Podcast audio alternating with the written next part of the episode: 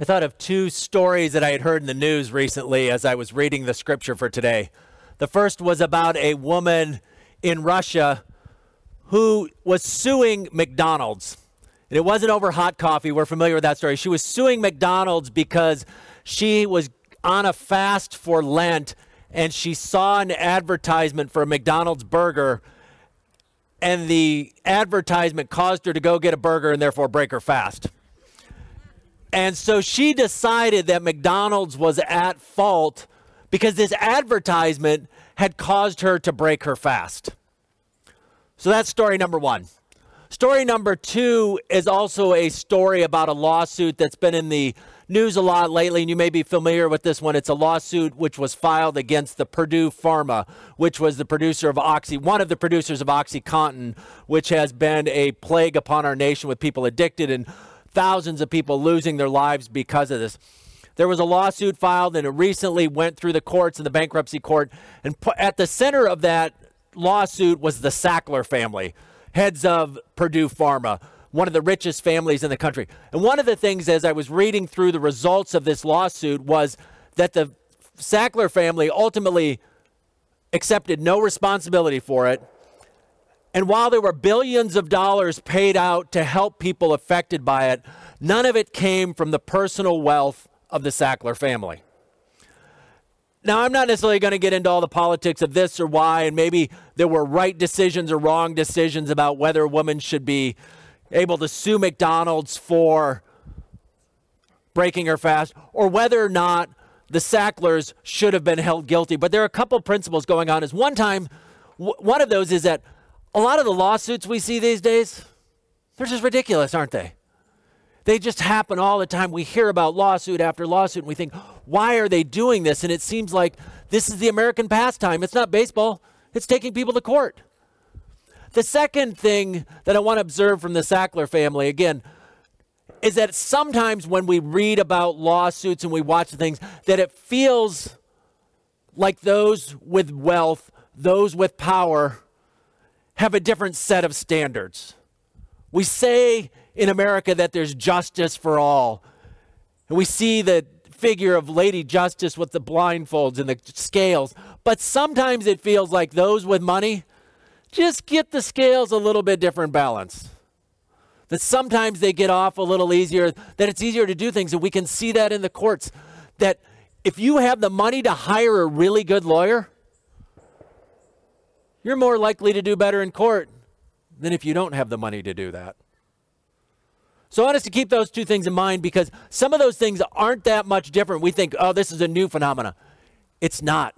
It's part of what Paul is talking about in the letter to the Corinthians this idea that sometimes lawsuits are ridiculous and sometimes the wealthy and the powerful have a different perspective or have a different advantage.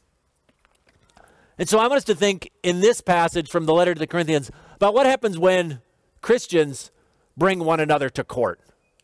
And so we're in Paul's letter to the Corinthians. We're finishing up our series called Our Strange Bible. We've been looking all summer long at these strange and peculiar passages in the scripture. And we could go on and on because there are lots of strange and peculiar passages in the Bible. But hopefully you've learned some things and we'll continue to come back to some of those. But next week we're going to be starting a brand new series. We're going to be studying the book of Ephesians. And so we'll be just kind of working our way slowly through the book of Ephesians, probably all the way up until Christmas time. But we're finishing up today with this strange Bible. And some of it, as you heard Susan reading, and maybe you heard like, we're judging the world, and then as Jan alluded, we're judging angels. What's that all about?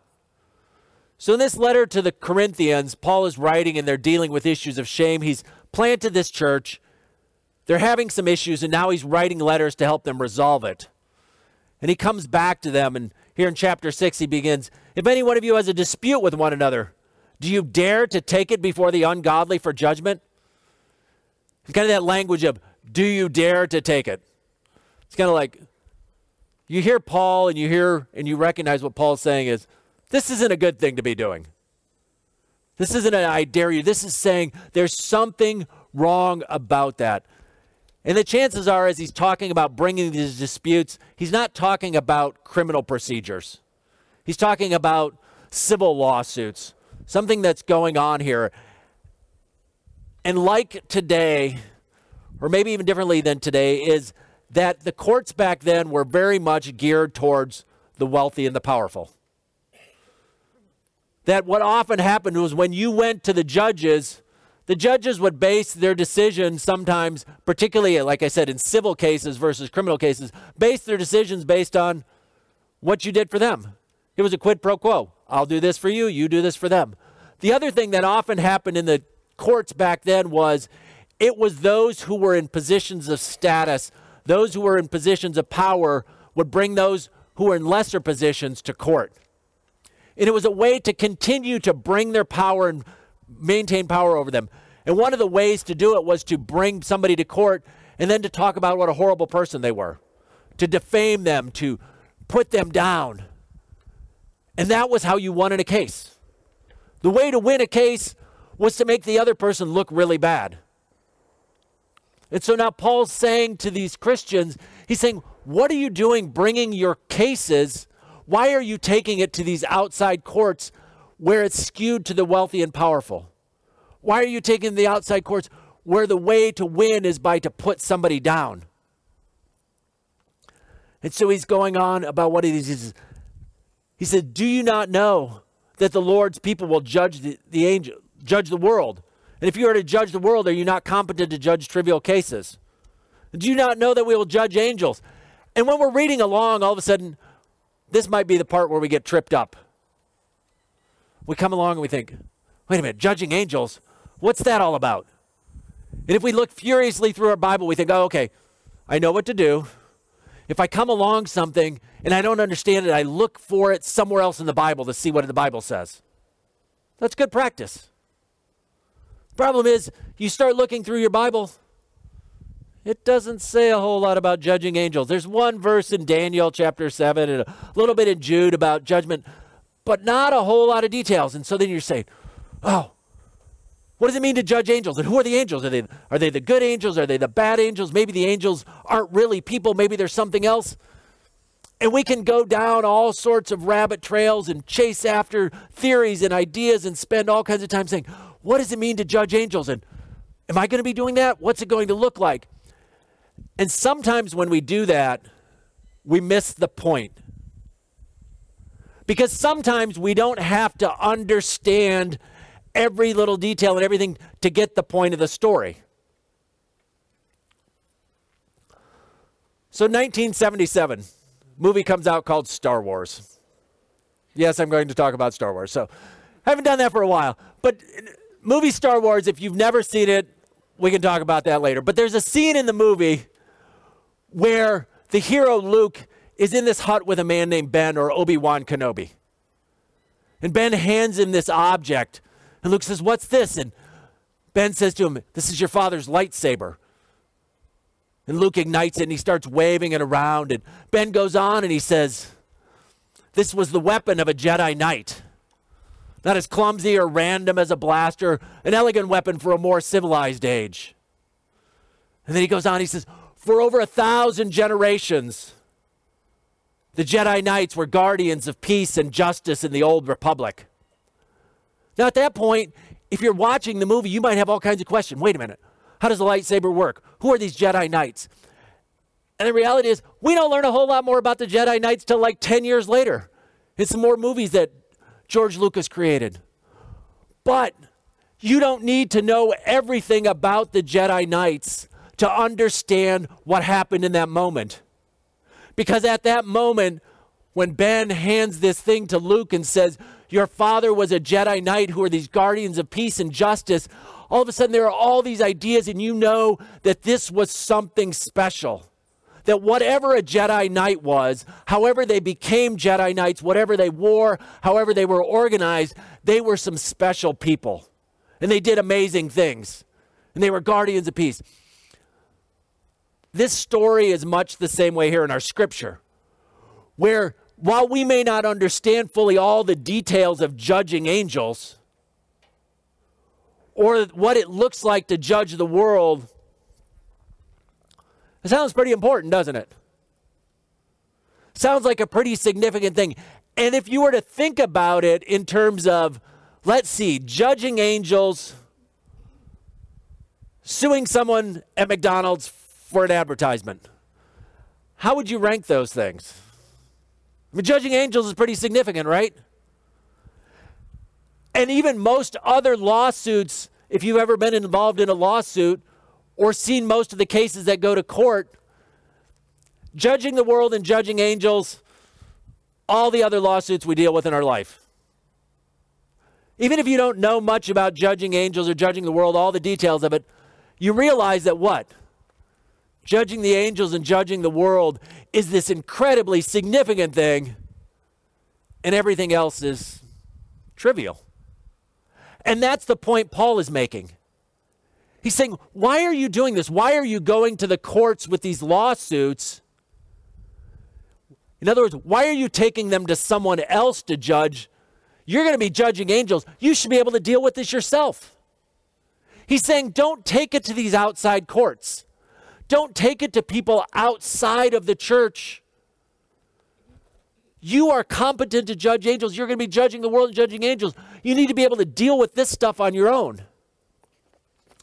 And so, what he's saying is this that you're involving outsiders, you're involving the unjust, these judges that give favor to the rich and to the powerful. You're involving them in the business of the church. John Chrysostom, an early preacher in the church, said this. He said, For how can it be anything, for how can it be anything other than absurd for a man who disagrees, disagrees with his friend to choose their mutual enemy as a reconciler? I'm going to read that again. He says, For how can it be, he's, he's commenting on this passage, for how can it be anything other than absurd for a man who disagrees with his friend to choose their mutual enemy as a reconciler? What he's saying is, here we are in the church and we're having these squabbles. In the church, you're brothers and sisters in Christ. You are part of the just, you're part of the righteous. And now you're taking your arguments and your disputes to people on the outside, out to the unjust. You're bringing the case to the unjust who favor the rich and powerful. That's not the way of Jesus. And so that's one of the reasons he's saying, don't do that. The second reason he's telling us not to do it, he says, because lawsuits are about power and winning, about claiming rights, about the rich and powerful taking advantage. In other words, what Paul is saying to this church is this outside influence is creeping in. This is what happens out in the world. But the influence of the world is creeping into the church. You can imagine if within a church Take yourself back 2,000 years to Corinth, and you've got two people in the church, and one of them takes the other to court. Now, it doesn't hard to use our imagination to realize that if I have these two people in church, we'll call them Quintus and Gaius, that some people are going to choose Quintus's side, right? Some people are going to choose Gaius's side. So now what happens? What do we have in church? We have factions, we have splits. And somebody's rooting for Quintus and somebody's rooting for Gaius. And if Quintus wins, everybody's going to say, yeah, all right, Quintus. And the people of Gaius that are making him mad. And if this were church in 2021, what would happen? Gaius and his friends, what would they do? Pack up and they'd find a new church, right? And so Paul is saying, this is what happens when we do this. When we have lawsuits in church, when you're taking them to the outside instead of resolving them within the church, you're going to split us up and you're going to cause faction. And he actually goes on and he says, You know what's even better than that? He says, The very fact that you have lawsuits means you've already been defeated. He says, You don't even need to go to court to lose. As soon as you think about going to court, as soon as you're starting to, you've been defeated. He said, The better cause? He says, just be cheated. Why not rather be wronged? In other words, accept what the problem is instead of causing the divisions and factions.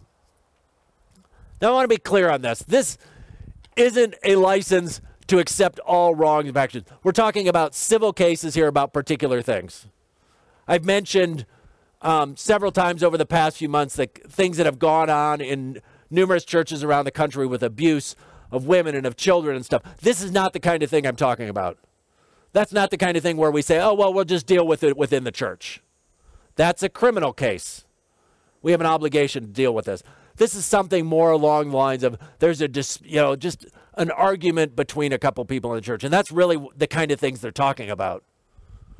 Where there's just kind of this disagreement about it, and we go and we take it outside the church. Now, taking it outside the church may not be in our world taking it to the judges in terms of a court, but maybe we take it to the other judge that seems to rule in our land, the judge of social media. Where we have a dispute within our congregation, we, we're upset at someone in our congregation. So, what do we do? We take it to Facebook, the arbiter, and we say, You wouldn't believe what happened to me in church today. I can't believe this. Well, what have we done? We're taking it there. Why, why are we taking it there? We're not taking it there we're taking it there because we want a bunch of people to give us likes and thumbs up and agree with us and say, You're right, man, that person was a total dirtbag. Why did they do that to you? What have you done when you do that? Cause factions and divisions. And you're taking it to arbiters outside the church. You're taking it to the unjust. You're ruining. And Paul says it's better to just be wronged. We think, well, what do you mean be wronged? Somebody hurt me. Somebody did something wrong. Jesus had this funny way of putting things. He says, somebody takes your cloak, give him a second one. If they ask you to go a mile, go two miles. If they strike you, turn the other cheek. We don't like that. I don't like that. But this is what Paul is saying is critical for the way things are to be done. That this is how to deal with these things. So, this whole concept of judging angels just fits in this bigger thing of saying that we have a destiny. And this is what the Paul the point Paul is making here is we have a future destiny that is incredible and great. In fact, the whole book of Ephesians we're going to be focusing on this. We have this identity where we have been raised with Christ, and at the end of the age, we're going to be ruling and reigning with Him and judging angels and judging the world. And Paul is inviting us here, just as he does throughout the book of Ephesians, to live into that future identity. To say, one day this is who you'll be. God is taking you to this place now to begin to live into that identity, become who you are. And that's where this last little part comes in because he's kind of talking about this. He's talking about the discussion of wrongdoing. And basically, he's saying, you know, when you've already been defeated, in a, in a sense, what he's saying is wronging your brother and sister in this way makes you wonder if you're ever saved or justified. If you're doing this to people, people might wonder. And then he goes on about the other kinds of immorality and injustice about sexual immorality, idolaters, adulterers, thieves, greedy. And he's saying, these are not the people who inherit the kingdom of God. And then at that point, we're just like, yeah, that's right. Keep those people out. And then Paul says, yeah, and some of you are that way. But you are no longer because you were justified, you were sanctified, you were washed. And he's saying, in other words, you used to be a certain way. And this is the story of Jesus. This is the story of the good news that once you were one way, but because of Jesus, you are now another way. You have been washed.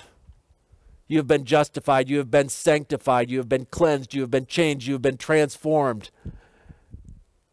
And it's a process. It would be nice if when we came to Jesus, all of a sudden everything just got better. All those old bad habits, all those old patterns, all those old ways of doing things just went away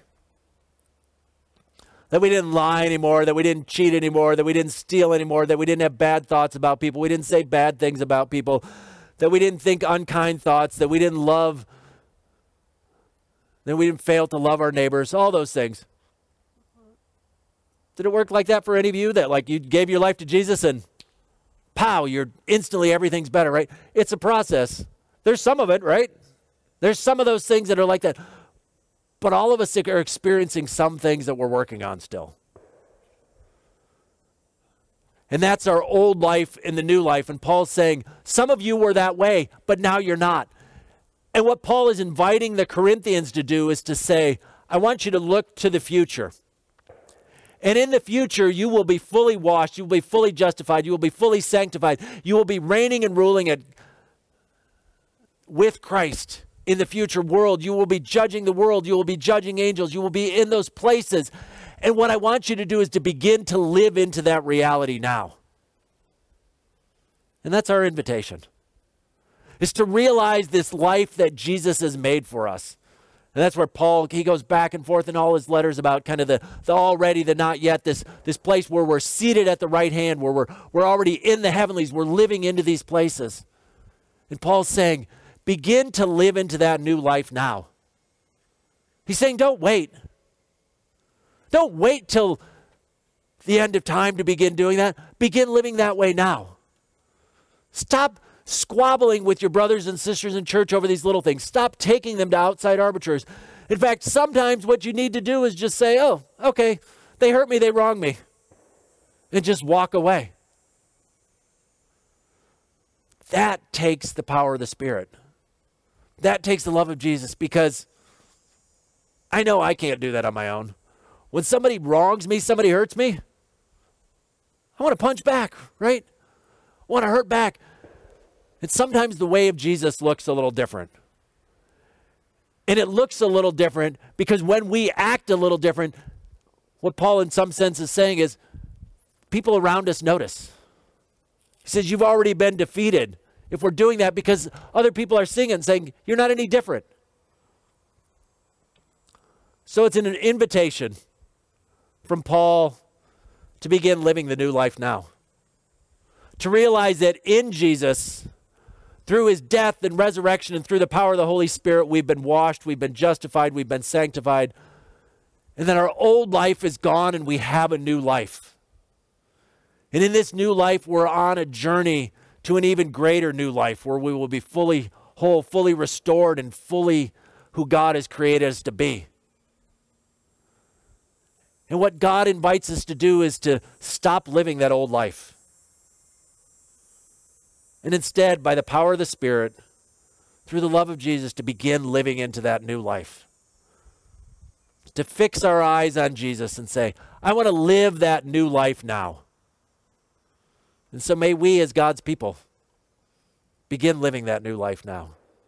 To live into what God has called us to do because we have a glorious future awaiting us. And Paul says, don't wait. Start living it now. And so may we live it now. Amen.